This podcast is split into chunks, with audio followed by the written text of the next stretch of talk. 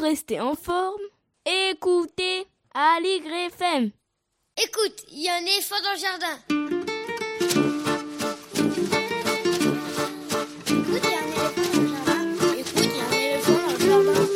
Hein Bonjour, Véronique Soulet au micro pour l'actualité culturelle des enfants, petits et grands, en Île-de-France. Une émission pour tous les adultes qui n'ont pas oublié qu'ils ont d'abord été des enfants. Chaque semaine, cette émission vous fait découvrir artistes, créateurs, initiatives, médiateurs qui offrent aux enfants de quoi nourrir leur imagination et leur curiosité. En tout cas, ce qui nous semble original, réussi, intéressant, avec des reportages, des chroniques, des interviews, des lectures, concoctées par les chroniqueurs de cette émission et moi-même. Aujourd'hui, avec moi au fil de l'émission, Elsa Gounod pour sa chronique littéraire et Lionel Chenaille pour sa lecture. Au programme aujourd'hui pour cette dernière semaine de vacances scolaires, j'aurais bien aimé vous parler du nouveau spectacle de la compagnie La Cordonnerie, Ne pas finir, comme Roméo et Juliette à l'affiche du théâtre de la ville cette semaine, et je me réjouissais à l'avance de découvrir ce ciné-spectacle certainement aussi savoureux que les précédents. Mais voilà, l'épidémie s'est glissée parmi les membres de la compagnie et toutes les représentations ont dû être annulées et reportées. Et c'est vraiment dommage. Nous patienterons et nous souhaitons donc bon courage à toute l'équipe de la cordonnerie. On commencera alors cette émission avec un petit coup de projecteur sur la fête du cinéma d'animation organisée chaque année en octobre par l'AFCA, l'Association française du cinéma d'animation, avec en point d'orgue la journée mondiale du cinéma d'animation samedi 31 octobre. Ce sera avec Sabine Zipsi, déléguée générale de l'AFCA. Momoko, une enfance japonaise est le titre de l'album écrit et illustré par Kotimi, paru il y a quelques semaines. Elle y raconte, en mots et en images, huit épisodes de la vie quotidienne d'une petite fille des années 70 au Japon. Son trait léger et expressif, son humour en filigrane, la simplicité des histoires nous ont donné envie de rencontrer Kotimi. Ce sera dans une petite quinzaine de minutes. Bidouiller avec le numérique pour mieux se l'approprier. Voilà le projet des bibliothèques de la ville de Paris avec le festival NUMOC qui s'y déroule jusqu'au 21 novembre. Petit aperçu avec son coordinateur Pascal Ferry, ce sera dans une soixantaine de minutes. Suivra Grand Livre pour petites personnes, la chronique littéraire d'Elsa Gounod, libraire jeunesse à Paris. Et pour terminer, Lionel Chenaille lit un extrait d'un roman de littérature générale sur le thème de l'enfance. Ce sera quelques minutes avant la fin. Et puis des infos sur les spectacles, les films, les CD, les livres pour les enfants qui viennent de paraître. Vous pouvez suivre l'actualité de l'émission sur les réseaux sociaux, Facebook, Instagram, il y a un éléphant dans le jardin. Le podcast de l'émission est disponible à l'écoute ou à l'abonnement à partir de votre application habituelle de podcast installée sur votre smartphone ou votre tablette ou encore directement sur la plateforme Ocha, A-U-S-H-A. Écoute, il y a un éléphant dans le jardin.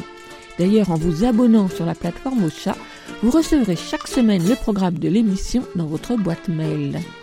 Et puis, bien évidemment, l'émission est rediffusée sur le site de la radio aligrefm.org. Écoute, il y a un éléphant dans le jardin. C'est l'émission qui ouvre des fenêtres sur l'actualité culturelle des enfants. Nous sommes ensemble pendant une heure et demie, en compagnie entre autres de Kotimi. Écoute, il y a un éléphant dans le jardin. eh. Comme chaque semaine, on commence l'émission en écoutant un extrait d'une nouveauté discographique pour les enfants. Cette fois-ci, le Disco des oiseaux de Moset et Vincent, un disque de chansons pour les plus jeunes. Cela fait 25 ans que ces deux chanteurs et musiciens jouent ensemble sur scène et pas loin de 15 ans qu'ils proposent des concerts jeunes publics. Avec le Disco des oiseaux, le duo propose un choix de chansons pop électro auquel le numérique et ses sons électro bidouillés sur synthé donnent beaucoup d'éclat autant aux arrangements musicaux qu'aux voix qui parfois même semblent surgir de robots. Mais les sons de la nature et ceux des animaux ne sont jamais loin, et les instruments acoustiques aussi, avec le ukulélé et la guitare. Car les chansons, toutes écrites par Moset, évoquent la nature et le monde animal avec ses transformations dans notre monde contemporain, avec des petites histoires tour à tour poétiques, légères, humoristiques plus graves. Quel dommage alors qu'il n'y ait pas dans la pochette cartonnée du disque, très joliment illustré par Amael Isnar, un livret avec les paroles des chansons pour mieux les reprendre avec Moset à la voix claire et chaleureuse. Ce cela n'empêchera certainement pas les enfants de danser sur les musiques entraînantes dans le salon ou lors des concerts à venir de Moset et Vincent. Mais quand même. Le disque s'appelle Le Disco des oiseaux par Moset et Vincent, sorti chez l'Armada Productions, à proposer aux enfants des 4-5 ans, même si le duo dit l'adresser aux enfants de moins de 3 ans. Et tout de suite, on écoute Le Lion.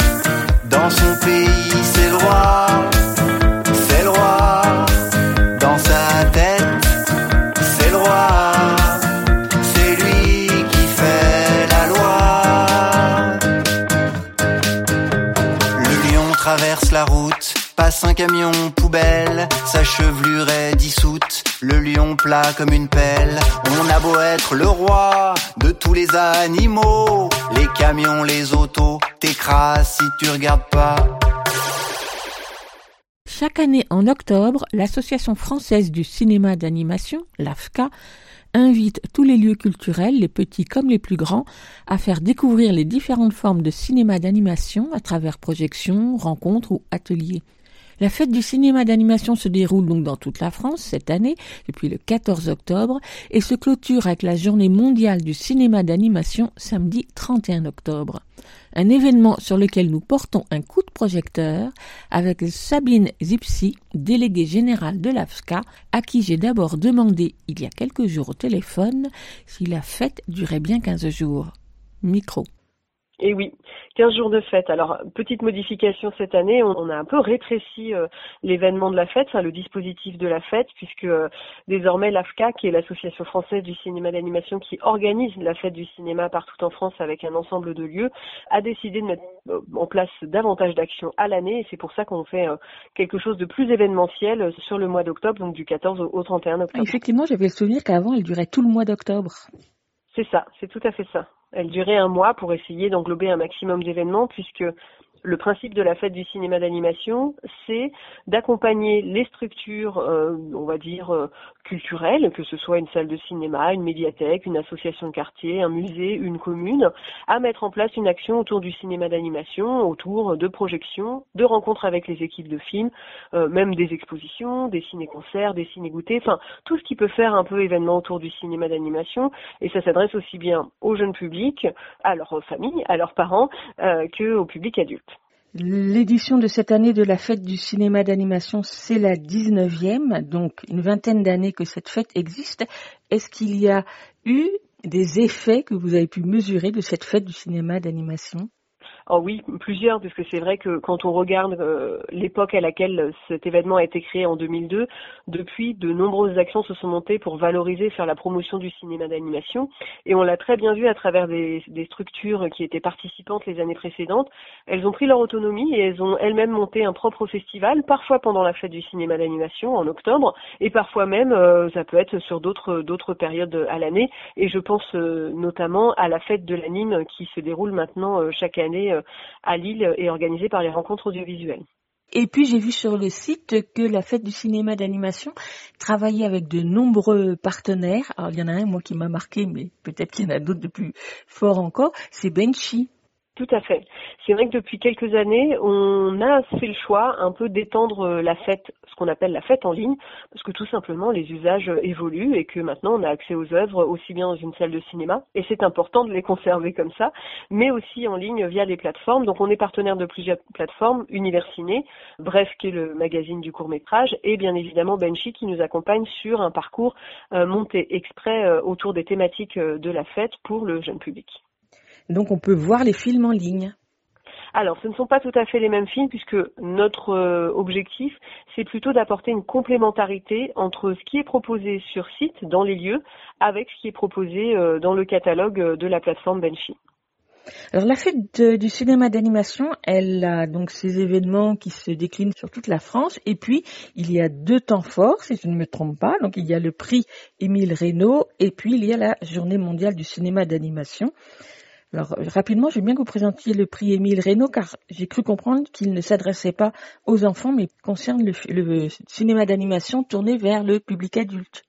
Voilà, exactement. Mais c'est plus un contexte particulier puisqu'en fait, le prix Émile Reynaud, c'est un prix euh, pour remis à un court métrage euh, professionnel français par les adhérents de l'AFCA, donc les adhérents de, notre association. Et ce prix est remis depuis euh, les années 70. Il est remis en hommage à Émile Reynaud, qui était un monsieur qui était un pionnier euh, de ce que allait devenir le cinéma d'animation, euh, ce qu'on appelle aujourd'hui les pantomimes lumineuses. Et c'était vraiment de travailler manuellement au fait de faire défiler les images avec un système de lumière et de projection. Et ça, c'était une action qui a eu lieu avant même l'invention du cinéma avant même l'invention des frères Lumière et qui a eu lieu à Paris au musée Grévin. Et on a gardé euh, ce nom-là qui est quand même un des pionniers français de l'animation pour euh, lui rendre hommage à travers ce prix remis à des jeunes talents euh, français pour des courts-métrages qui sont projetés lors de cette remise du prix Émile Reynaud. Donc il va être remis dans quelques jours, mais Covid oblige, les dates ne sont pas encore fixées. Temps fort important, et j'ai vu qu'il se déroulait aux Ursulines, la journée mondiale du cinéma d'animation qui a lieu donc le 31 octobre et un peu partout dans le monde donc. Alors, on a un tout petit peu triché, je dois l'avouer. Ah Normalement, c'est le 28 octobre, parce que c'est la date anniversaire des pantomimes lumineuses d'Émile Reynaud. Mais voilà, on a, on, déroge un tout petit peu à la règle, en étant un peu plus loin. On fait le 31 octobre en le considérant un peu comme une journée mondiale, en même temps qu'une clôture du dispositif. Mais vous avez raison, euh, la fête euh, du cinéma d'animation et cette journée mondiale, elle est bien fêtée partout et dans plus d'une quarantaine de pays le 28 octobre. Donc nous, on prolonge un petit peu euh, la, cette célébration-là en mettant en place toute une journée journée euh, consacrée à l'animation, pareil pour les enfants comme pour les adultes, de 10h30 du matin euh, jusqu'à 18h. Quel va être le programme de cette journée? Ah bah, il est très riche, très varié, il y en a vraiment pour tous les goûts, donc je conseillerais presque à tout le monde de rester toute la journée. Ça commence par à 10h30 un atelier bruitage et doublage avec un fabuleux intervenant qui est Jean-Carl Fendis, qui est en capacité de faire faire le doublage d'un film avec une salle immense, bon là qui sera réduite pour l'occasion, mais qui a vraiment cette capacité à nous faire comprendre ce qu'est le métier de bruiteur. Et puis on aura euh, et ce magnifique film euh, en avant-première qui est Le Peuple Loup de Tom Moore et Rost Stewart, Tom Moore que l'on connaît hein, déjà pour la, ces films précédents que nous avons aussi soutenus dans le cadre de la fête du cinéma d'animation, qui est vraiment un, film magnifique euh, qui se situe euh, dans le Moyen Âge et qui euh, parle un peu de la rencontre entre deux mondes, un peu particulier, mais je ne vais pas en dévoiler davantage. C'est un film vraiment qu'il faut découvrir et que l'on proposera donc à, midi au Sud des Ursulines, à partir de 8 ans puisque la particularité de notre projection, c'est de le proposer cette fois-ci en version originale sous-titrée français. Ça continue l'après-midi. Ça continue l'après-midi puisqu'à 14h15, on a la projection de Petits Vampires avec normalement, si tout se passe bien, un membre de l'équipe de film qui va venir parler au public. Et enfin, à 16h30, une masterclass de la grande réalisatrice Florence Miaille, qui est euh, l'invitée d'honneur hein, de cette 19e fête du cinéma d'animation, très connue pour son travail plastique à travers tous ses courts-métrages, qui s'adresse là majoritairement à un public euh, adulte, mais on a souhaité la mettre euh, à l'honneur surtout parce qu'elle est en train, enfin elle a finalisé, elle a fini son premier long métrage, La Traversée, qui sortira en juin 2021 cette masterclass est vraiment l'occasion de revenir sur son parcours et de discuter avec elle de ses références, de sa manière de travailler, de sa filmographie. Et donc là, c'est plutôt pour les plus grands, pour les adolescents et pour les adultes. Exactement, à partir de 14 ans. Alors, est-ce qu'il y a des films euh, que vous mettez plutôt en avant lors de cette euh, fête ou c'est au contraire, chacun arrive avec ses propositions ou ses envies? Justement, c'est la particularité de la fête du cinéma d'animation, c'est que les deux sont possibles. C'est-à-dire que nous, à l'AFCA, on propose euh, des programmes clés en main, on constitue des programmes de court métrage, certains pour le jeune public, certains pour un public plus adolescent, voire adulte. On va solliciter les distributeurs qui veulent mettre en avant certains films de leur catalogue, et tout cela à tarif préférentiel. En parallèle, si une structure a envie de monter un projet spécifique autour d'une thématique totalement inédite et à part, il n'y a aucun problème n'importe quelle structure qui a envie de fêter et de célébrer le cinéma d'animation peut s'inscrire sur le dispositif et proposer des actions au public sur le mois d'octobre. Alors Sabine Zipsi, je ne vais pas vous demander de nous présenter les événements qui se passent en région parisienne. On va inviter les auditeurs à aller consulter le site internet. Mais ma dernière question, ça sera pour vous demander quel est le film le plus récent que vous ayez vu et que vous avez envie de nous faire découvrir. Ah, le film le plus récent que j'ai vu et qui est sorti récemment, je pense que c'est Calamity, une enfance de Martha Jane Canary, qui est un film vraiment formidable qu'il faut absolument voir sur le grand écran pour tout ce qu'il apporte comme un film, un grand film d'aventure, un grand film de western avec un personnage féminin qui est euh, combatif, volontaire, qui sort des sentiers battus, avec des paysages qui sont absolument magnifiques dans le parti pris euh, des couleurs, dans le parti pris graphique. Donc si c'est un, un film à conseiller actuellement, c'est celui-ci. Donc allez en salle courait euh, voir euh, Calamity, une enfance de Marthazen Canary. Et on peut inviter nos auditeurs à aller réécouter notre émission d'il y a une quinzaine de jours, puisque Rémi Chaillet était notre invité, le réalisateur. Bien, merci beaucoup, Sabine Zipsi. Il ne me reste plus qu'à vous souhaiter ben, une bonne fin de fête de cinéma d'animation. Ben oui, merci à vous en tout cas. Merci à Sabine Zipsi pour ce petit coup de projecteur. Vous retrouverez les dates et les lieux des animations qui ont lieu cette semaine sur le site de la fête du cinéma d'animation. Et maintenant, on écoute Juliette Bossé interpréter la réplique, l'une des chansons qui jalonnent le livre CD Duncan et la petite tour Eiffel, une histoire des chansons écrites par Jérôme Attal, racontée par Jérôme Attal, tandis que les compositions sont signées Théo Aboukrat. Le livre CD vient de paraître au label Dans la forêt. Je n'aimerais pas qu'on me duplique que l'on copie mes états d'âme et que toutes mes peines de cœur soient distribuées dans la rue. Je n'aimerais pas qu'on me déplie. De l'intérieur et que je sois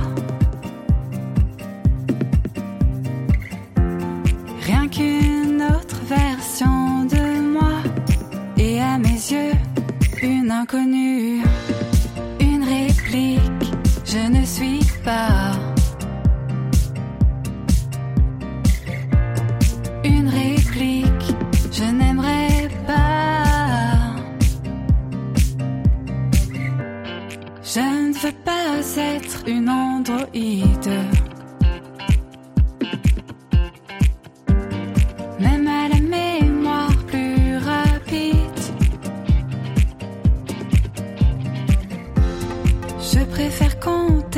to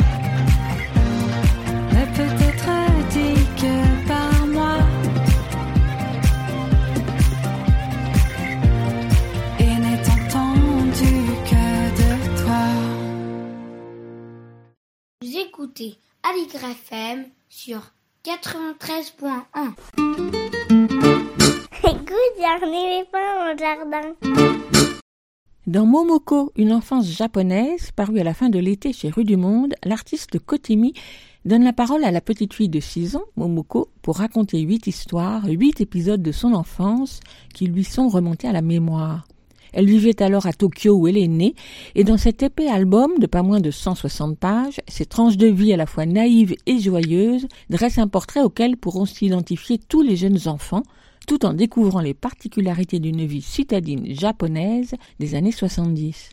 Ainsi, la rentrée au CP constitue-t-elle un événement attendu avec impatience par Momoko et cependant contrecarré par une varicelle subite, tandis que sa copine lui raconte en fin de journée la barbante cérémonie d'accueil et lui apporte tout le matériel remis ce jour-là, dont une étonnante boîte de mathématiques la cérémonie du thé chez sa grand-mère, la visite des parents à l'école, ou encore la sortie inoubliable au marché, et d'autres moments encore racontés avec verve et humour, de façon simple et dialoguée, qui rend ces histoires attachantes. Et encore plus attachantes par les illustrations qui dessinent une petite Momoko à la bouille toute ronde, par ce qui semble être fait de trois coups de crayon noir et quelques touches de couleur, mais relève bien sûr d'une grande maîtrise, pour donner ainsi un côté à la fois enfantin et expressif à tous ces de la vie quotidienne. Les images de Kotimi ont commencé à être publiées en 2016 en France, en tout cas, où elle vit depuis longtemps, et son premier livre, ou plutôt ses deux premiers livres, Mon dinosaure s'appelle Darwin et Tu me lis cette histoire, tous deux écrits par Didier Lévy, ont paru en 2017 aux éditions Rue du Monde, où sont édités d'ailleurs les cinq suivants. Parfois, elle en signe le texte, parfois pas, mais dans tous ces livres, son dessin léger, les couleurs estompées se jouent du tracé des formes, les rend très émouvants. Alors, c'est avec beaucoup de plaisir que je suis allée rencontrer Kotimi, non pas dans son atelier, comme je l'avais d'abord projeté, mais à la librairie japonaise Junku, rue des Pyramides à Paris, qui nous avait réservé un espace bien agréable au milieu de tous les livres. Micro. Bonjour Kotimi. Bonjour. J'ai bien envie qu'on commence d'abord par votre parcours. Vous êtes arrivé en France en 2016 et vos premiers livres ont paru en France en 2016, mais il y a eu un avant, il y a eu quelque chose avant. En fait, euh, j'habite en France depuis euh, 96. J'avais mal regardé sur le site, c'est pour ça que vous parlez très bien français. Donc, en tout cas, vos premiers livres ont paru en 2016. Au Japon d'abord, après 2017, euh, mon premier livre en France, chez Rue de Monde. Alors, je veux bien que vous disiez un peu quel est votre parcours, votre formation, justement, qui vous a amené peut-être de la peinture et de la gravure au livre pour enfants. En fait, j'ai commencé à presque en même temps, c'est-à-dire que pour les livres, depuis mon enfance, j'aime beaucoup l'univers de livres illustrés et j'étais tout le temps lectrice. Donc je lisais beaucoup. Et après la naissance de mes enfants, bon, il y a longtemps, mon fils a déjà 22 ans, ma fille 16 ans. À ce moment-là, j'ai euh, commencé à vouloir euh, créer des livres illustrés. Mais finalement, mes enfants sont grandis plus vite que ma création. Et longtemps, j'étais autodidacte mais euh, j'étais euh, dans un trou, c'est-à-dire que euh, je ne savais pas ce qu'il faut faire, euh, voilà. Alors un jour, c'est moi j'habite à Antony dans la région parisienne et il y a un concours de BD organisé par la ville d'Antony et c'était 2011 je me suis dit, tiens, pourquoi pas de poster euh, à ce concours parce que je pensais qu'il y a quand même un point commun entre des livres d'illustration et BD. Et avec beaucoup de chance, ma BD, juste trois pages, a eu le meilleur prix.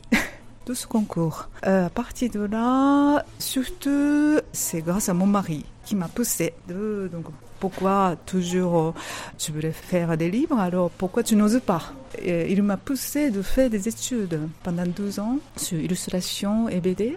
Et comme ça que je me dis que euh, peut-être il faut pas rater cette chance. Et j'ai fait des études. À l'époque, euh, il y a une école juste à côté de chez moi et j'ai pu faire des études là-bas. Et après, c'est 2015, j'ai essayé, donc j'ai posté euh, mes illustrations au concours international de Bologne des illustrations, mais l'illustration n'était pas choisie, sélectionnée. C'est seulement en 2016 mes illustrations étaient sélectionnées. En fait, c'est à partir de euh, cette occasion, euh, d'abord mon premier livre sur ces illustrations, donc c'est la base de ces illustrations sélectionnées, a été sorti au Japon. Et après, ce même livre a été sorti en France, chez Rue du Monde. C'est lis cette histoire. Texte écrit par Didier Lévy et j'ai illustré. Bon, c'est quelque chose de très personnel, mais en fait, juste avant ce concours, donc 2016, ma mère est tombée malade très gravement et euh, je croyais que euh, c'était la fin de sa vie. Je l'ai vue, ma mère, euh, complètement changée, mais je suis revenue chez moi en France et j'avais deux semaines pour poster ce concours de Bologne. Dans ma tête, il n'y avait plus de couleurs. C'est pour ça que j'ai choisi de dessiner avec l'encre, juste un peu de couleur. J'ai dessiné comme c'était moi qui a dessiné, mais c'est comme si quelqu'un d'autre de moi a dessiné euh, comme ça, très spontanément, et cinq illustrations ont été sélectionnées.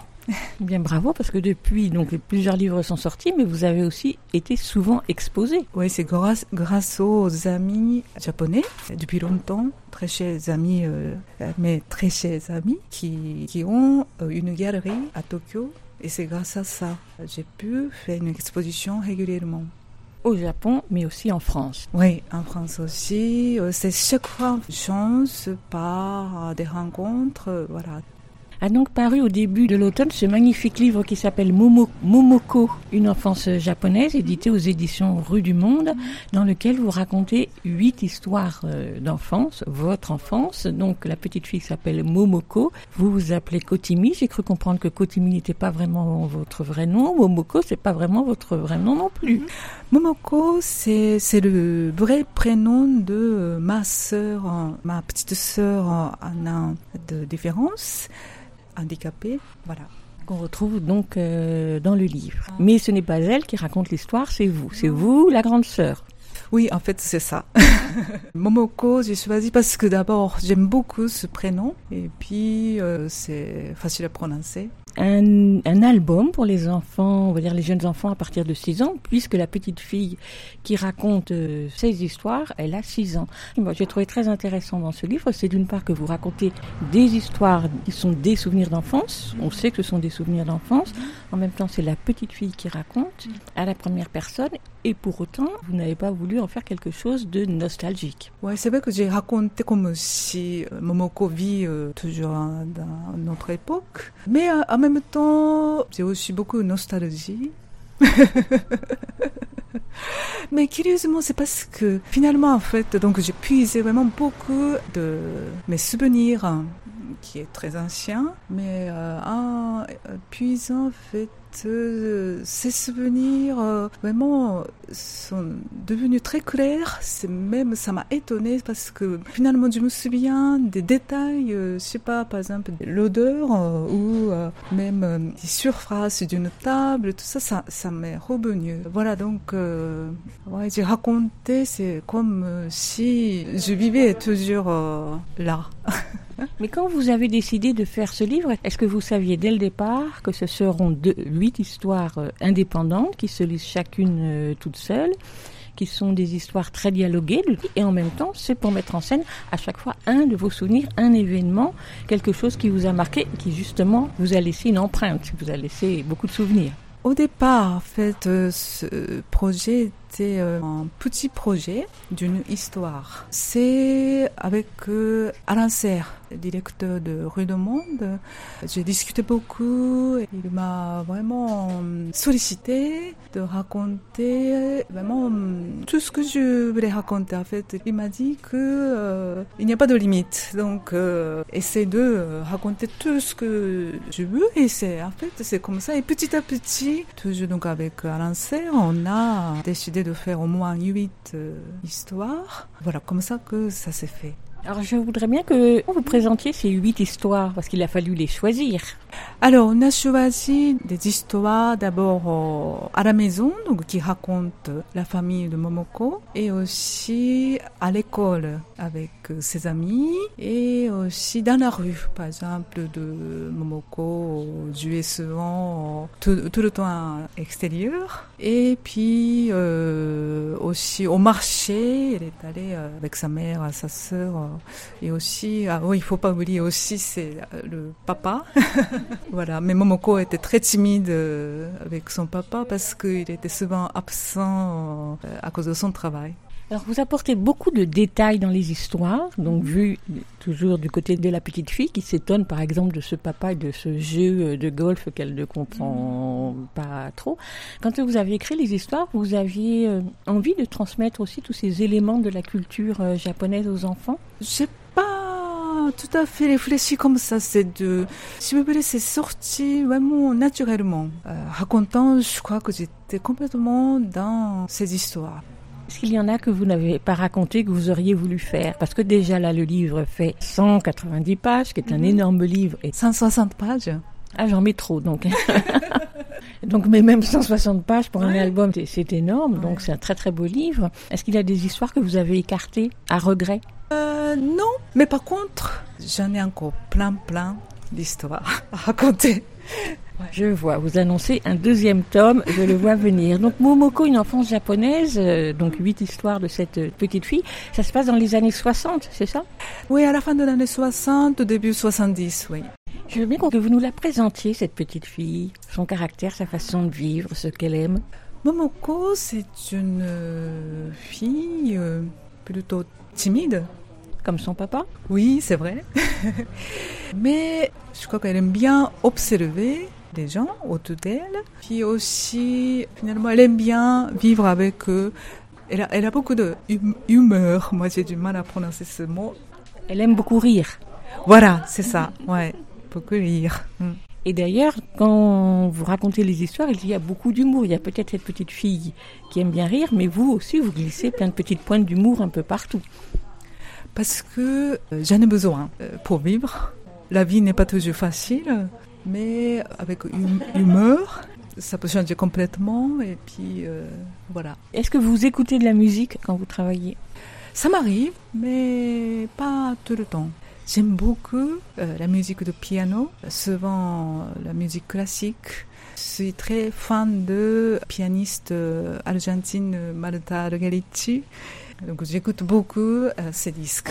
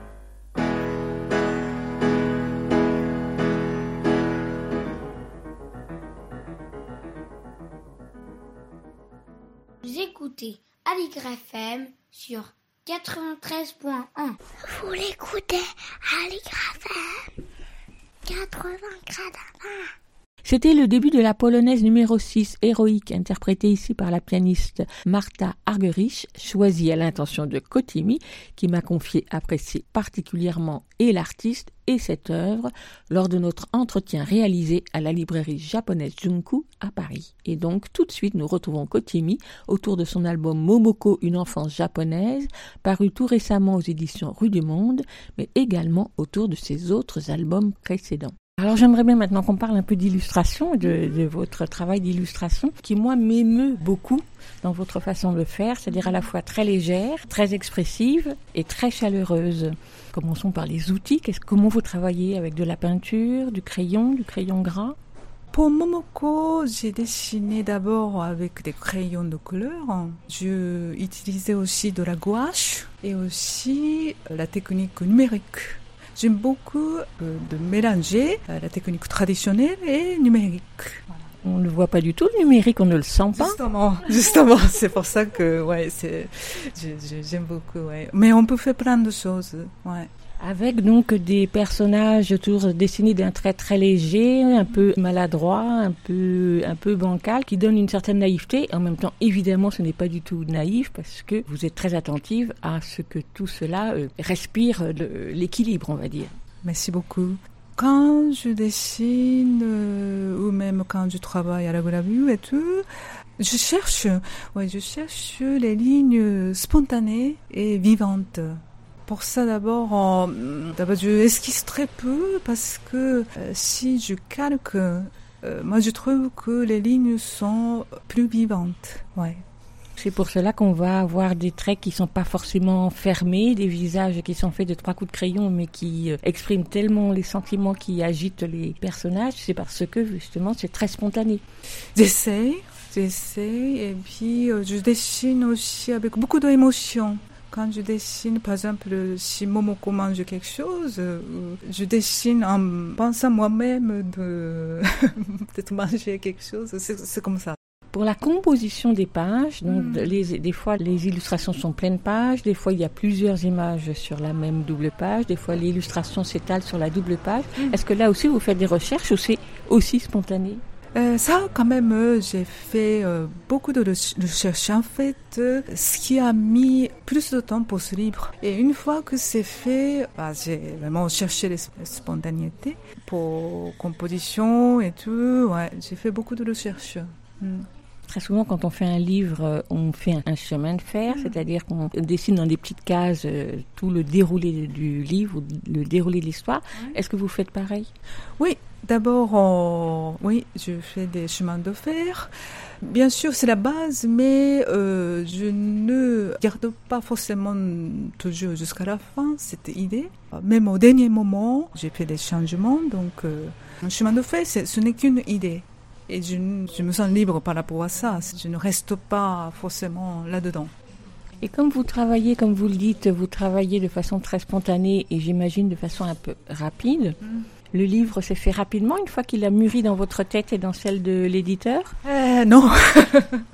c'était long. Pour moi, c'était une vraiment grande aventure. Euh, mais en même temps, en fait, le délai au départ était très serré. Au départ, c'était prévu de sortir au mois de juin 2020, mais euh, à cause de Covid, ça a été reporté et puis pendant le confinement, je ne savais même pas si vraiment ça va sortir ou même quand. J'ai fini finalement pendant le confinement. Mais c'est parce que pour moi, c'est un seul moyen de ne pas penser aux autres choses parce que tous les événements concernant le travail étaient annulés. J'étais très inquiète. Donc finalement, je me suis concentrée pour la création de Momoko et même j'ai même ajouté encore des pages. Et c'est comme ça que ça a été fait. Donc Momoko est le septième livre sorti en France. Il est apparu au début de l'automne 2020. Mais donc il a été précédé de plusieurs autres livres, dont deux, et ça ne pouvait que me faire plaisir, mettent en avant un éléphant. Donc je me suis dit, vous aimez bien les éléphants Oui, c'est vrai. J'aime beaucoup des animaux qui bougent lentement. Oh, il peut être vif, l'éléphant. C'est vrai. Donc un éléphant ne peut pas monter dans un arbre, c'est le euh, deuxième livre, enfin plutôt le premier livre que vous avez signé toute seule, mais souvent vous travaillez aussi avec Didier Lévy. Avec Didier Lévy, j'ai fait deux livres. Et après, avec euh, David Ekiali, j'ai fait trois livres. C'est eux qui m'ont contacté d'abord. Tout de suite, moi, je voulais travailler avec eux. Hum, C'est une euh, collaboration, donc c'est une autre chose, mais euh, j'aime toujours beaucoup parce que je trouve que euh, comme ça, ça se stimule avec les auteurs. J'aime- J'aimerais toujours continuer de travailler avec des auteurs. Ce qui me frappe beaucoup dans vos illustrations, c'est la place du noir que vous utilisez beaucoup. J'imagine avec du fusain, mais peut-être que ce n'est pas du fusain, enfin un crayon un petit peu gras. Donc comment vous travaillez cet équilibre entre le noir et les couleurs? Parce que les couleurs sont là, mais sur certaines pages, elles sont très discrètes. Pour Momoko, j'ai fait beaucoup de recherches pour la couleur parce que une fois que euh, j'ai su que ça peut être euh, un livre de beaucoup de pages, je me dis que euh, ouais, il faut pas euh, que la couleur en gêne euh, pour traîner la page. Je je veux pas que les couleurs soient trop. Donc euh, j'ai fait beaucoup de recherches pour que donc tous ensemble pour avoir une sorte de harmonie de couleurs. Tout à l'heure, vous m'avez dit, ou en tout cas je l'ai vu sur votre site, que vous faites de la gravure. Les livres ne sont pas faits en gravure. Pas encore. Est-ce qu'on pourrait penser que le noir a un lien avec la gravure? Pas uniquement le noir, mais aussi en fait, euh, je vois souvent euh, le lien entre euh, mon travail d'illustration et des gravures. J'ai l'impression que ça stimule de deux côtés, c'est-à-dire que depuis longtemps j'aime beaucoup l'aspect et matière de gravure, mais quand je dessine, j'ai l'impression que je cherche ces matières et alors que quand je travaille sur la gravure, je cherche plutôt l'aspect de de dessiner. C'est, ça, donc, euh, j'ai l'impression que ça travaille euh, ça- mutuellement, j'ai l'impression. Alors j'aimerais bien qu'on s'arrête un petit moment sur euh, l'éditeur que vous avez évoqué, Alain Serre, aux éditions Rue du Monde, puisque c'est lui qui publie tous vos livres en France. Comment s'est fait la rencontre avec cet éditeur? La première fois, je l'ai rencontré au Salon de Livre à Montreuil. J'ai pris un rendez-vous d'abord en lui envoyant quelques images et mon premier livre qui était sorti au Japon. Après notre premier rendez-vous, Serre m'a dit euh, tout de suite que donc euh, ils vont sortir mon premier livre, mais en même temps mon deuxième livre. Donc euh, en fait déjà j'avais un autre projet avec Didier Lévy. C'était juste un projet, mais c'est donc mon deuxième livre. Mon dinosaure s'appelle Darwin. Euh, ça s'était euh, sorti presque en même temps. Donc tout ça en 2017. 2017, oui. Vous nous avez dit tout à l'heure tout le travail que vous avez fait avec lui, avec Alain Serre, autour de Momoko, pour élaborer ce livre. Est-ce que ça se passe de la même façon pour les autres titres Ou dit autrement, euh, comment vous travaillez avec euh, Alain Serre? J'apprécie beaucoup euh, la collaboration avec Alain Serre. hein. Surtout pour Momoko, c'est vraiment, c'est grâce à lui j'ai réussi à créer ce livre. Tout au début, j'ai discuté euh, donc avec Alain sur euh, mon enfance, voilà, sur mes souvenirs d'enfance. Et puis Alain aussi, il m'a raconté un de ses souvenirs. Et euh, j'ai l'impression qu'à ce moment-là, euh, je crois qu'on a senti sans doute la même chose. Et petit à petit, on a réussi, mais surtout, Alain, il m'a encouragé beaucoup. C'était vraiment un travail de volume que j'ai fait pour la première fois, donc j'avais peur. Il m'a, il m'a dit que euh, il n'est pas inquiet. Euh, Ça m'a aidé beaucoup. Euh, Kotimi, j'aimerais bien que vous me décriviez votre atelier dans lequel vous travaillez. Euh, c'est la ville d'Anthony a ouvert il y a un an des ateliers d'artistes. Et j'ai eu la chance de trouver mon atelier individuel. Hmm. Alors qu'est-ce qu'on y trouve dans votre atelier? Un petit bazar. Plein de papier par terre et puis euh, des coussins parce que j'aime j'aime beaucoup dessiner en fait par terre. Je pense qu'au fond c'est oui je suis japonaise. Euh, aussi euh, quelques peintures, mais euh, peintures, vous savez, pour peindre le mur en fait que j'ai trouvé qui est tout au fond de ma cave, des crayons et des même foutres que mes enfants ont abandonné. Tout ça en fait, je, je travaille avec la récupération. Kotimi, est-ce que vous faites, est-ce que vous animez des ateliers avec les enfants? Oui, j'aime beaucoup.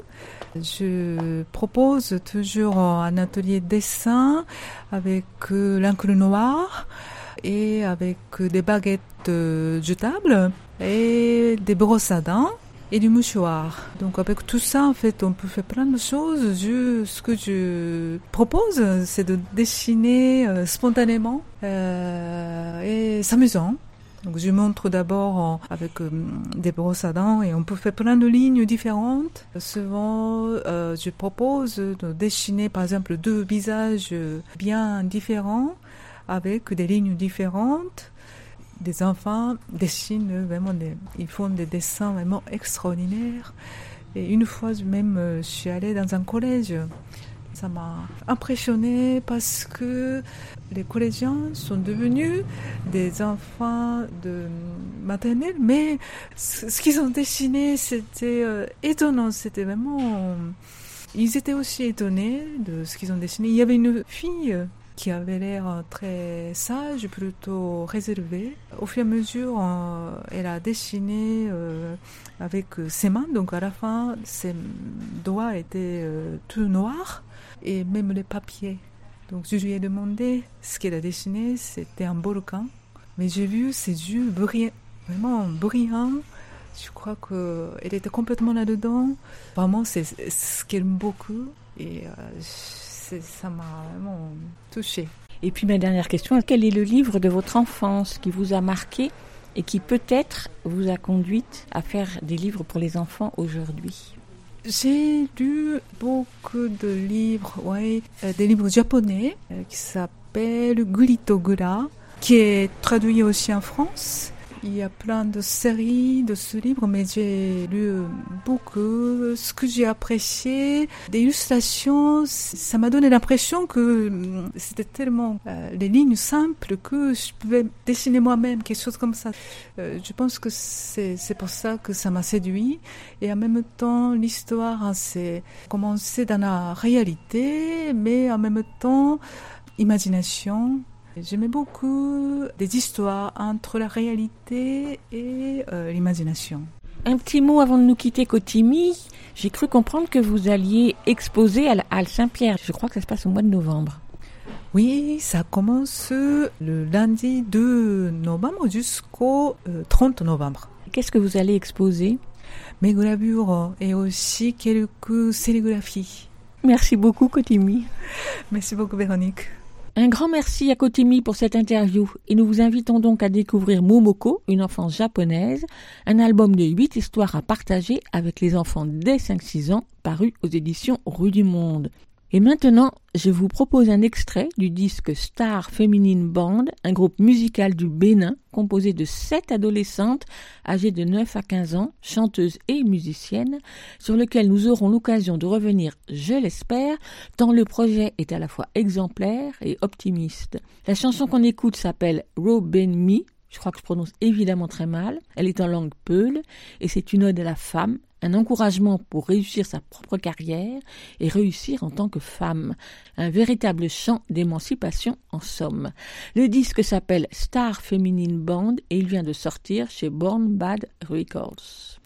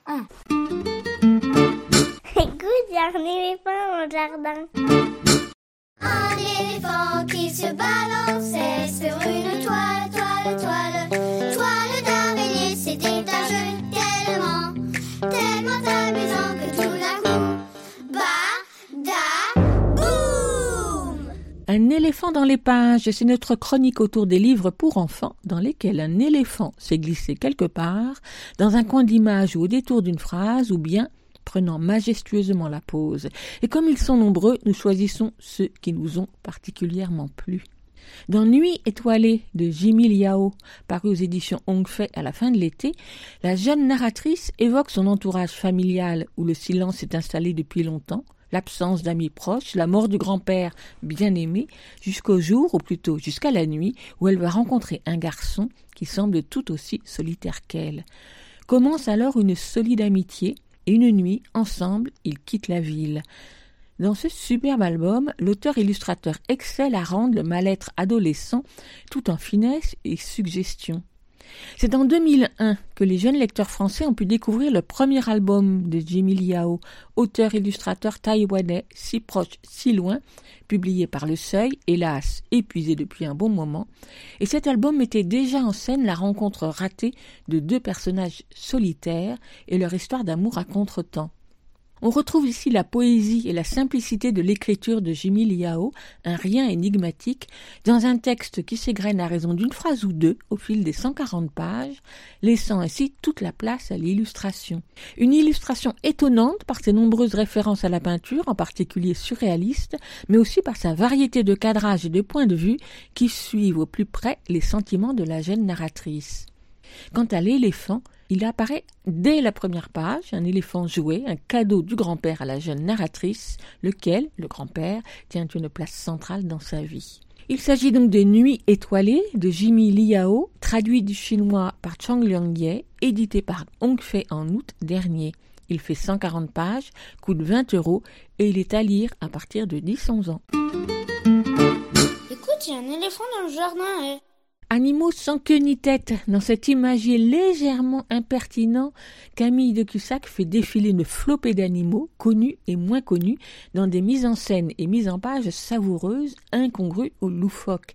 Elle joue avec les associations, certaines attendues, poissons et chats, chameaux et dromadaires, d'autres beaucoup moins mais si évidentes, girafes et autruches, poules et renards, ou évocatrices comme thon et morue, ou poule et poulet, un poulet cuit bien évidemment. Elle joue avec l'espace de la page, car il faut bien une double page pour n'apercevoir qu'un tout petit bout de la baleine bleue, pour permettre au pan de déployer sa queue, ou pour dessiner toutes les races de vaches, ou joue encore avec les sonorités, autruche et perruche.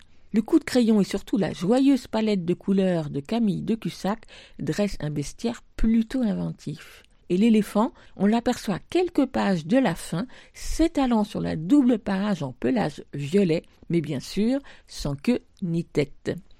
C'est donc Animaux sans queue ni tête de Camille de Cussac, édité aux éditions du Seuil Jeunesse en juin 2020. Il fait 144 pages, il coûte 12,50 euros et il est à lire à partir de 3 ans. Écoute, il y a un éléphant dans le jardin. Le numérique, ce n'est pas seulement des claviers sur lesquels on pianote les yeux rivés sur son écran d'ordinateur ou de smartphone. C'est aussi des robots qu'on manipule à distance, des vélos qui nous font voyager dans le monde et tout un tas de créations variées à fabriquer de ses propres mains.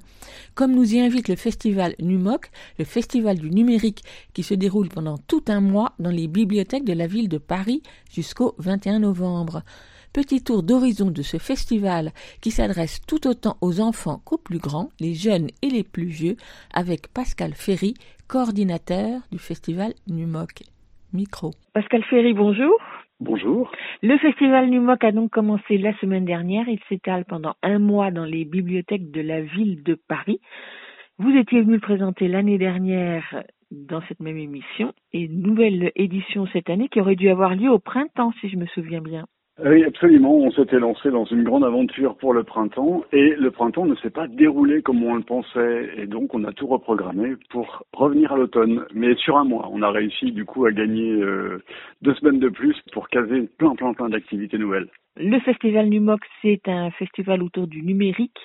Le numérique a beaucoup évolué dans les bibliothèques de Paris, non, au fil euh, de ces derniers mois, on va dire? Oui, oui, comme beaucoup d'activités, y compris activités culturelles, euh, on a fait passer dans les tuyaux beaucoup plus que ce qu'on faisait d'habitude.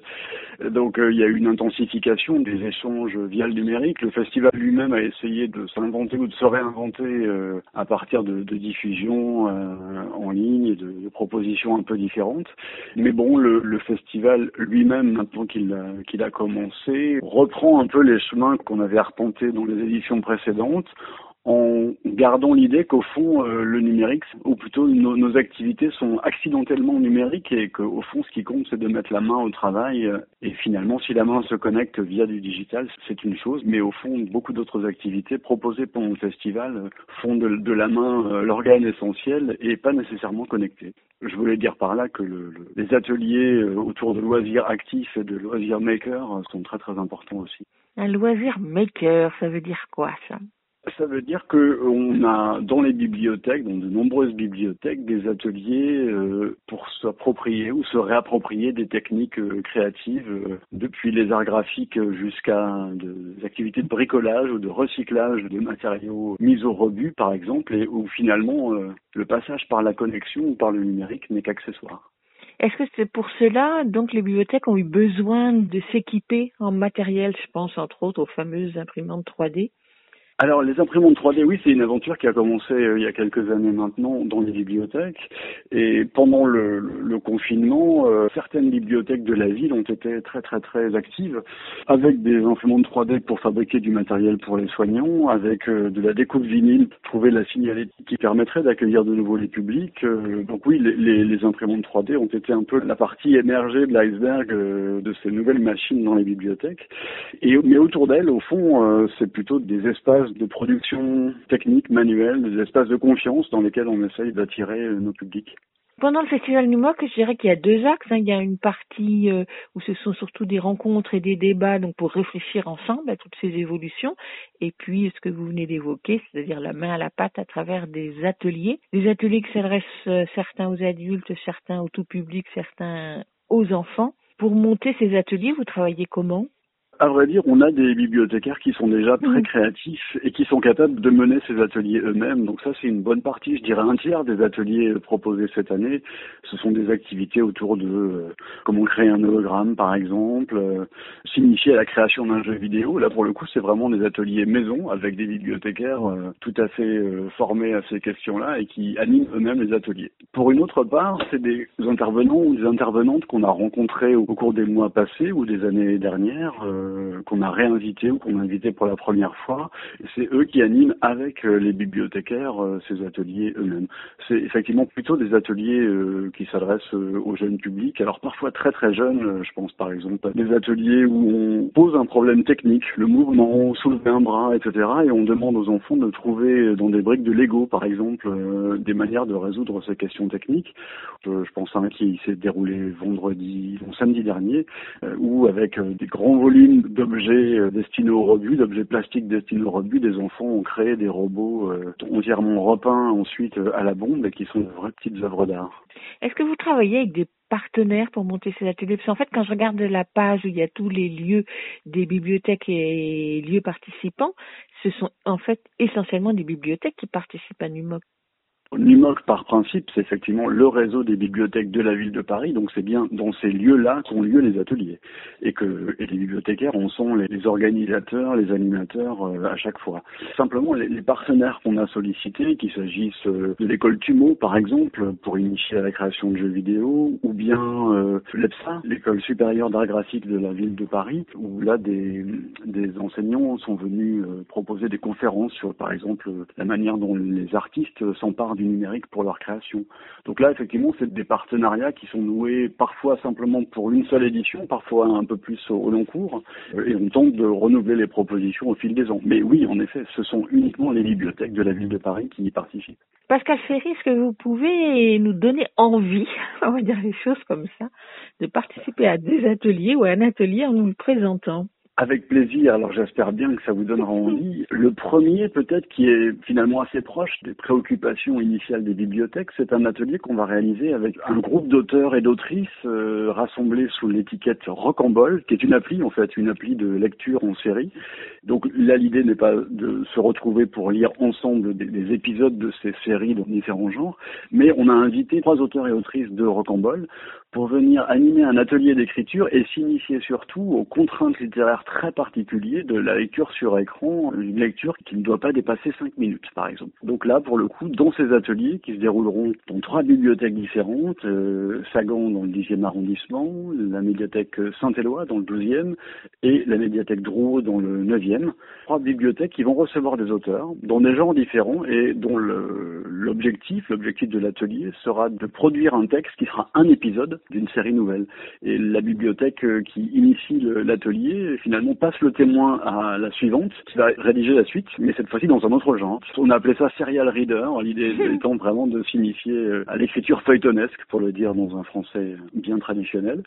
Et puis le deuxième, je présenterai volontiers quelque chose de très original qui est né finalement au moment du confinement on a contacté un, un artiste, euh, Eddie Ladoire, un artiste de Bordeaux, qui est acousticien, à qui on a demandé de retravailler un matériau sonore qu'on est allé collecter dans les rues de Paris entre novembre et janvier dernier avec des, bibliothécaires et des usagers. La contrainte de départ était de capter des sons qui sont représentatifs d'un environnement euh, sonore de la bibliothèque. Je donne un exemple. Euh, des collègues proches de la bibliothèque Violette-le-Duc, dans le 11e arrondissement, sont allés enregistrer des sons lors du passage d'une manifestation, par exemple. Un autre atelier a permis de chasser un son très particulier à l'intérieur du passage Brady, dans le 10e arrondissement, un son à la fois de commerce très exotique. Et tous ces matériaux, dans 18 lieux différents de la ville de Paris, ont été euh, confiés à l'artiste donc Élie Ladoire, qui a retravaillé ce son, euh, qu'il a mis en onde de façon très particulière très soignée.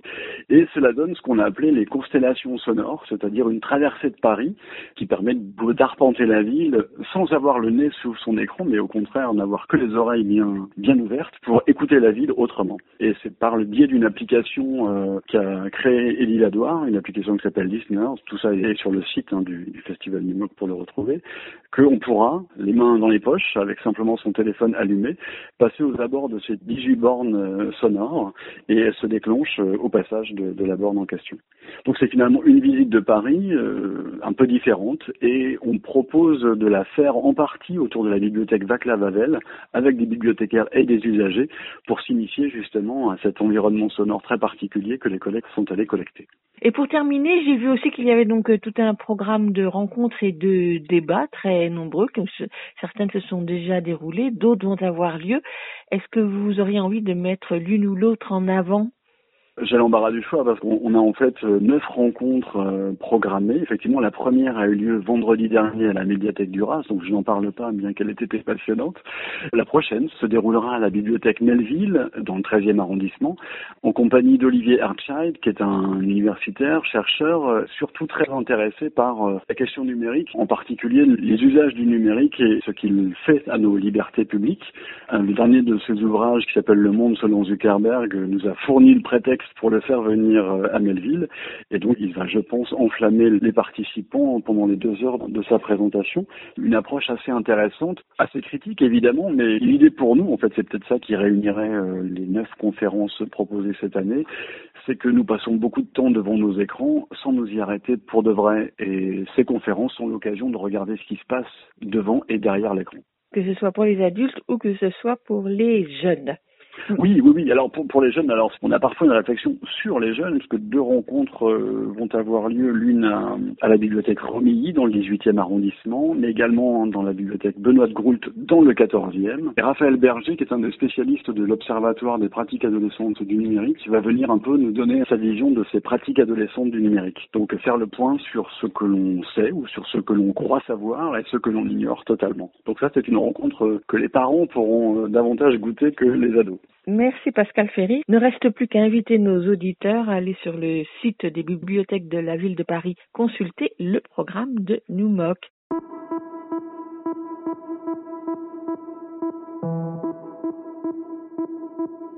Moi, je fais croire à mes parents que je crois encore au Père Noël.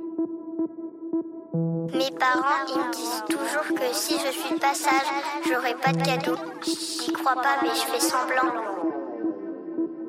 Moi, je fais croire à ma mamie que j'aime bien les devoirs, mais c'est pas vrai. Bon, moi, j'ai pas trop trop le droit de le dire, mais j'adore les nez. Moi, j'ai plein de secrets, mais je les garde pour moi.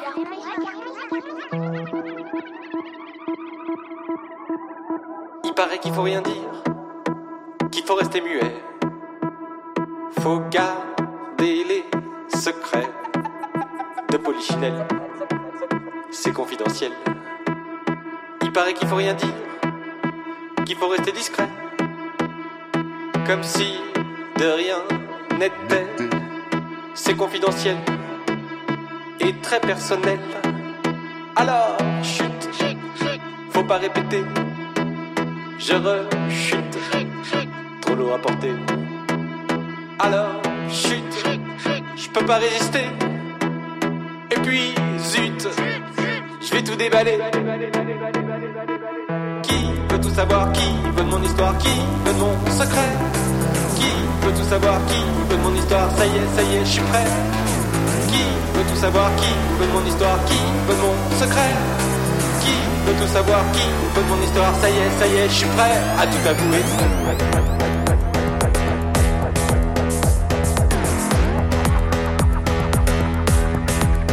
J'avais juré d'obéir, de ne rien révéler. Promis, juré, craché, c'est confidentiel et très personnel. Je peux pas me retenir, mais comment résister? Il faut rien me confier de trop personnel, de confidentiel. Alors, chute, faut pas répéter je rechute, trop lourd à porter. Alors chute, je peux pas résister. Et puis zut, je vais tout déballer, tout déballer. Qui veut tout savoir? Qui veut mon histoire? Qui veut mon secret? Qui veut tout savoir? Qui veut mon histoire? Ça y est, ça y est, je suis prêt. Qui veut tout savoir? Qui veut mon histoire? Qui veut mon secret? Qui veut tout savoir Qui veut mon histoire Ça y est, ça y est, je suis prêt. Qui veut tout savoir Qui veut mon histoire Qui veut mon secret Qui veut tout savoir Qui veut mon histoire Ça y est, ça y est, je suis prêt. Qui veut tout savoir Qui veut mon histoire Qui veut mon secret Qui veut tout savoir Qui veut mon histoire Ça y est, ça y est, je suis prêt à tout avouer. À tout avouer, avouer, avouer à tout avouer. À tout avouer. À tout avouer. Vous écoutez Aligre FM sur 93.1. Vous l'écoutez Aligre FM 80 Elsa Gounod est libraire spécialisée jeunesse à Paris et chaque semaine elle farfouille dans les rayons nouveautés de sa librairie pour nous proposer un livre pour enfants, un album, un roman ou une BD, c'est selon, dans sa chronique Grand livre pour petites personnes. On l'écoute. Grand livre pour petites personnes par Elsa Gounod, libraire à Paris. Bonjour, aujourd'hui, je vais vous parler de La maison qui parcoura le monde, le premier roman de Sophie Anderson, traduit de l'anglais et paru récemment aux éditions L'École des loisirs, dont le titre originel pourrait être traduit littéralement par La maison avec des pattes de poulet. J'ai 33 ans, et génération oblige, quand j'étais moi-même enfant puis adolescente, je me suis plongée dans les romans édités alors par l'École des loisirs et qui m'ont beaucoup marqué, ceux de Mario de Muraille, de Marie Desplechin, de Malika Ferjouk notamment, et j'en suis longtemps restée là avec cet éditeur, pour les romans tout du moins, ceux que j'ai lus et relus en boucle, qui m'ont donné envie de lire toujours plus à cet âge. J'ai un peu lâché les nouveautés de l'école des loisirs, me confortant dans ce fond rassurant. Et là, depuis quelque temps, je découvre de plus en plus de nouveaux romans chez cet éditeur que j'aurais aimé plus jeune et que je lis maintenant avec grand plaisir. Dans la maison qui parcourait le monde, on suit Marinka, 12 ans, qui vit isolée avec sa grand-mère et son chouka apprivoisé dans une maison à pattes de poulet, qui tantôt les dissimule, tantôt voyage à travers le monde pour se déplacer au gré de ses envies propres. La jeune fille est formée par sa grand-mère à être yaga, comme elle, à accompagner les morts vers l'au-delà. Mais, à son âge, elle rêve d'une enfance plus normale, ou du moins de l'idée qu'elle se fait de la normalité qu'elle aimerait bien découvrir. Elle rêve d'amitié, de côtoyer des enfants de son âge. Quand l'occasion se présente, elle va alors enfreindre les règles de la maison dans sa quête de sens. Ce roman puise fortement dans le folklore slave, dont l'autrice explique s'être inspirée par les histoires racontées à la petite fille qu'elle était par sa grand-mère russe, et notamment dans la figure de la Baba Yaga, sorte de vieille sorcière vivant au fond des bois dans une maison qui se déplace grâce à ses pattes de poulet et qui, selon certaines légendes, représente la gardienne du royaume des morts. Est ici reprise cette figure ancestrale dans la vie et l'histoire d'une enfant moderne. Le fantastique du personnage de la Yaga est présenté dans un réel proche d'une autre, dans un mélange d'époque et d'imaginaire qui fonctionne particulièrement bien. La Yaga, en tant que gardienne de la porte entre le monde des vivants et celui des morts, et dans l'enseignement de cette fonction qu'elle donne à Marinka, nous montre ici un rapport assez doux, voire parfois presque joyeux à la mort, par la fête du passage organisée, les repas foisonnants préparés, l'accueil et l'écoute réservés aux personnes pour qu'elles puissent passer dans l'autre monde, dans cette ambiance d'un étrange réconfort.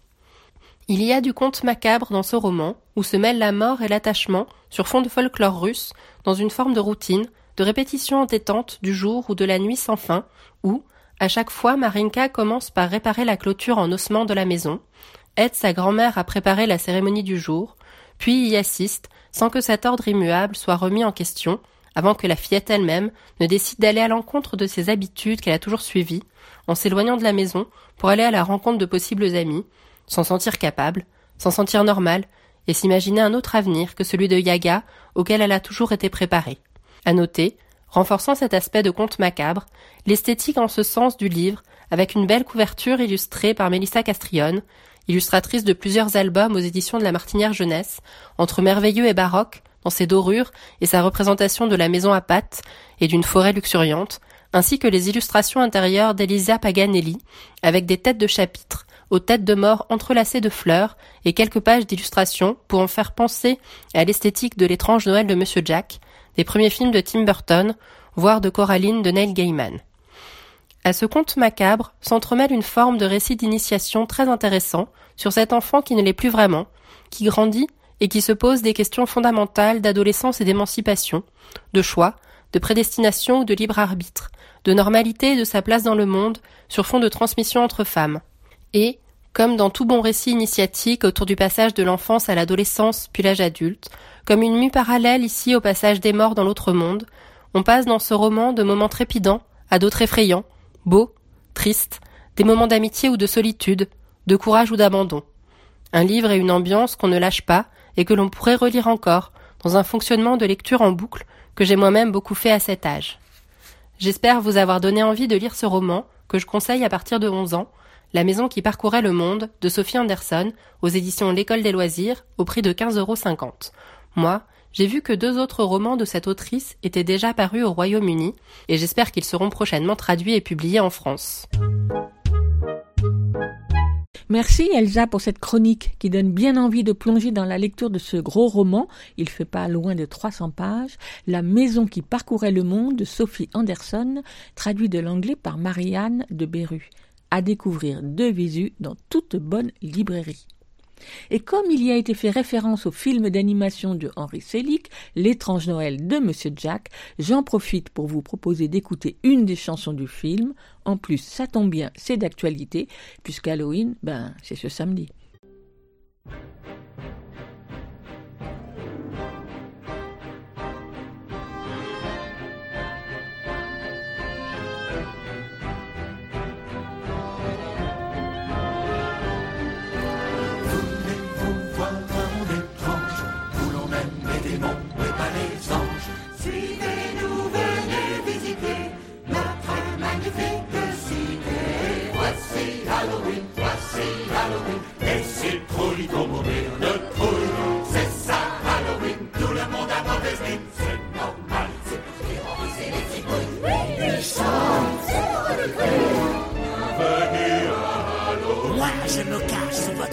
Soir, mettant mes yeux brillent dans le noir.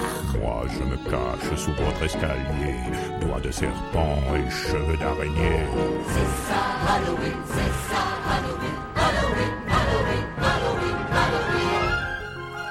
C'est la ville de la nuit, les citrouilles chantent et les chauves-souris. On plaisante, on fait des bêtises, on ne sait pas quelle sera la prochaine surprise.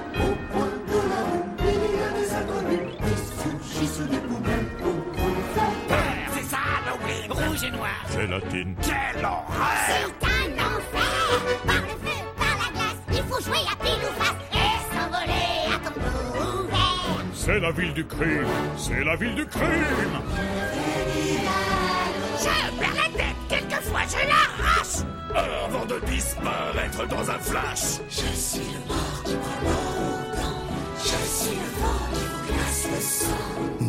me glisse comme une ombre noire et je transforme vos rêves en cauchemars. C'est ça Halloween, c'est ça Halloween, Halloween, Halloween, Halloween, Halloween, Halloween,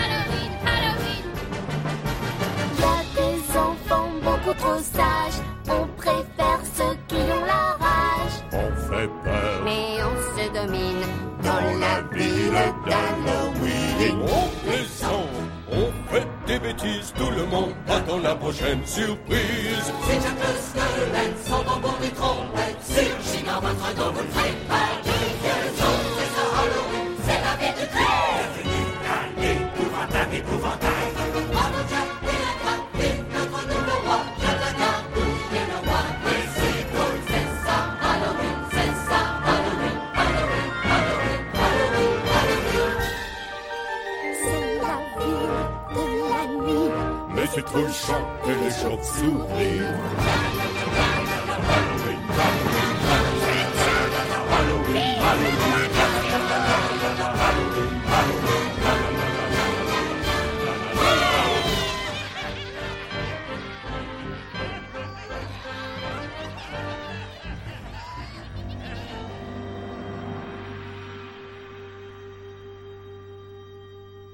Bonjour Lionel. Bonjour. On te retrouve pour la lecture d'un extrait de littérature sur le thème de l'enfance. Qu'est-ce que tu as choisi aujourd'hui?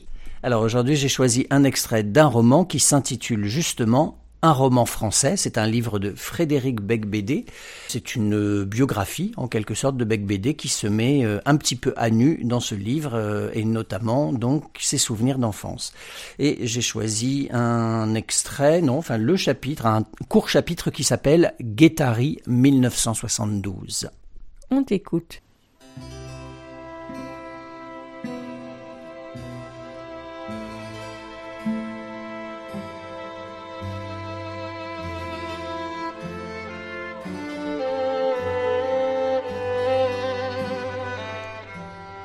De mon entière enfance ne demeure qu'une seule image, la plage de Senitz à Guétari. On devine à l'horizon l'Espagne, qui se dessine comme un mirage bleu, nimbé de lumière. Ce doit être en 1972, avant la construction de la station d'épuration qui pue, avant que le restaurant et le parking n'encombrent la descente vers la mer. M'apparaissent un bambin maigrichon et un vieil homme svelte, côte à côte sur une plage. Le grand-père est bien plus fringant, bronzé et sportif que son petit-fils, souffreteux, et livide. L'homme aux cheveux blancs jette des galets dans la mer qui rebondissent sur l'eau. Le petit garçon porte un maillot de bain orange avec un triton cousu sur le tissu éponge. Il saigne du nez, un coton dépasse de sa narine droite. Le comte Pierre de Chastaignier de la Roche-Posay ressemble physiquement à l'acteur Jean-Pierre Aumont. Il s'écrie Sais-tu, Frédéric, qu'ici j'ai vu passer des baleines, des dauphins bleus et même une orque C'est quoi une orque? Comme une baleine noire, carnivore, avec des dents tranchantes comme des lames de rasoir. Mais ne t'inquiète pas, le monstre ne peut pas s'approcher du rivage, il est trop gros. Ici, sur les rochers, tu ne risques rien. Dans le doute, j'ai décidé de ne plus mettre un pied dans l'eau ce jour-là. Mon grand-père m'apprenait à pêcher la crevette avec une épuisette, et je sais pourquoi mon frère aîné n'était pas avec nous. À l'époque, un grand médecin avait dit à ma mère que j'avais peut-être une leucémie. J'étais en cure de repos, en riab, à sept ans. Je devais me ressourcer au bord de la mer, respirer l'air iodé à travers mes caillots de sang coagulés. À Patrakénéa, en basque la maison de Patrick, celle de mon grand-père, dans ma chambre humide, on avait glissé une bouillotte en caoutchouc vert au fond de mon lit, qui clapotait quand je remuais et rappelait régulièrement sa présence en brûlant mes pieds. Le cerveau déforme l'enfance pour l'embellir ou l'empirer, la rendre plus intéressante qu'elle n'était. Guettari 1972 est comme une trace d'ADN retrouvée, telle cette experte de la police scientifique du 8e arrondissement de Paris, en blouse blanche de laborantine, qui vient de me racler l'intérieur des joues avec une spatule en balsa afin de prélever ma muqueuse buccale, je devrais pouvoir tout rebâtir avec un cheveu retrouvé sur cette plage. Malheureusement, je ne suis pas assez expert. Sous mes yeux fermés, dans ma cellule crasseuse, je ne récapitule rien d'autre que les rochers qui écorchent la plante des pieds, la rumeur de l'Atlantique grondant au loin pour nous avertir que la marée remonte, le sable poisseux qui colle aux orteils, et ma fierté d'être chargé par mon grand-père de tenir le seau de crevettes qui frétille dans l'eau de mer. Sur la plage, quelques vieilles dames enfilent leurs bonnets de bain fleuris. À marée basse, les rochers forment des petites piscines dont les crustacés sont prisonniers. Tu vois, Frédéric, il faut gratter dans les anfractuosités. Vas-y à ton tour.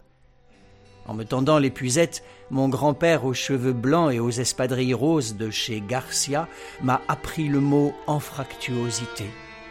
En épousant les bords coupants de la roche, sous l'eau, il capturait les pauvres bestioles qui se précipitaient à reculons dans son filet.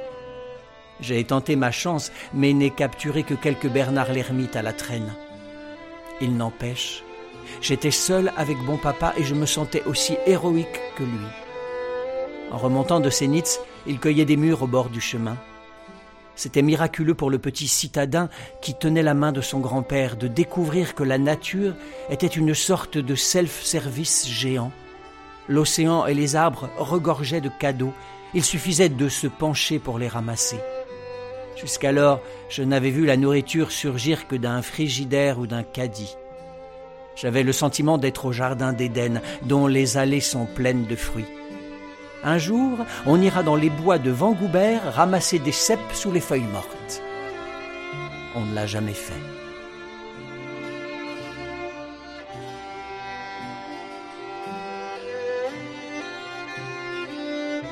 Merci Lionel, est-ce que tu peux nous rappeler le titre de ce roman? Il s'agit d'un roman français de Frédéric Becbédé qui est paru aux éditions Grasset en 2009. Merci Lionel et à très bientôt. Écoute, il y a un éléphant dans le jardin, c'est fini pour aujourd'hui. Nous vous donnons rendez-vous la semaine prochaine, même jour, même heure, même fréquence. En attendant, vous pouvez réécouter cette émission sur la plateforme Ocha, A-U-S-H-A, ou sur votre agrégateur habituel de podcast. Vous pouvez aussi vous abonner pour retrouver toutes les émissions. Il suffit de taper Ocha et éléphant dans le jardin pour arriver sur la bonne page. Et bien sûr, les émissions sont aussi en écoute sur le site de la radio aligrefm.org. À midi pile sur les 93.1 de la bande FM, vous retrouverez les programmes de Cause Commune avec qui nous partageons la fréquence. Mais Aligrefm continue sur le net et sur le DAB. Bonne semaine. À plus. À la prochaine. À plus. À la prochaine. À plus. À la prochaine. À plus. À la prochaine. À plus. À la prochaine.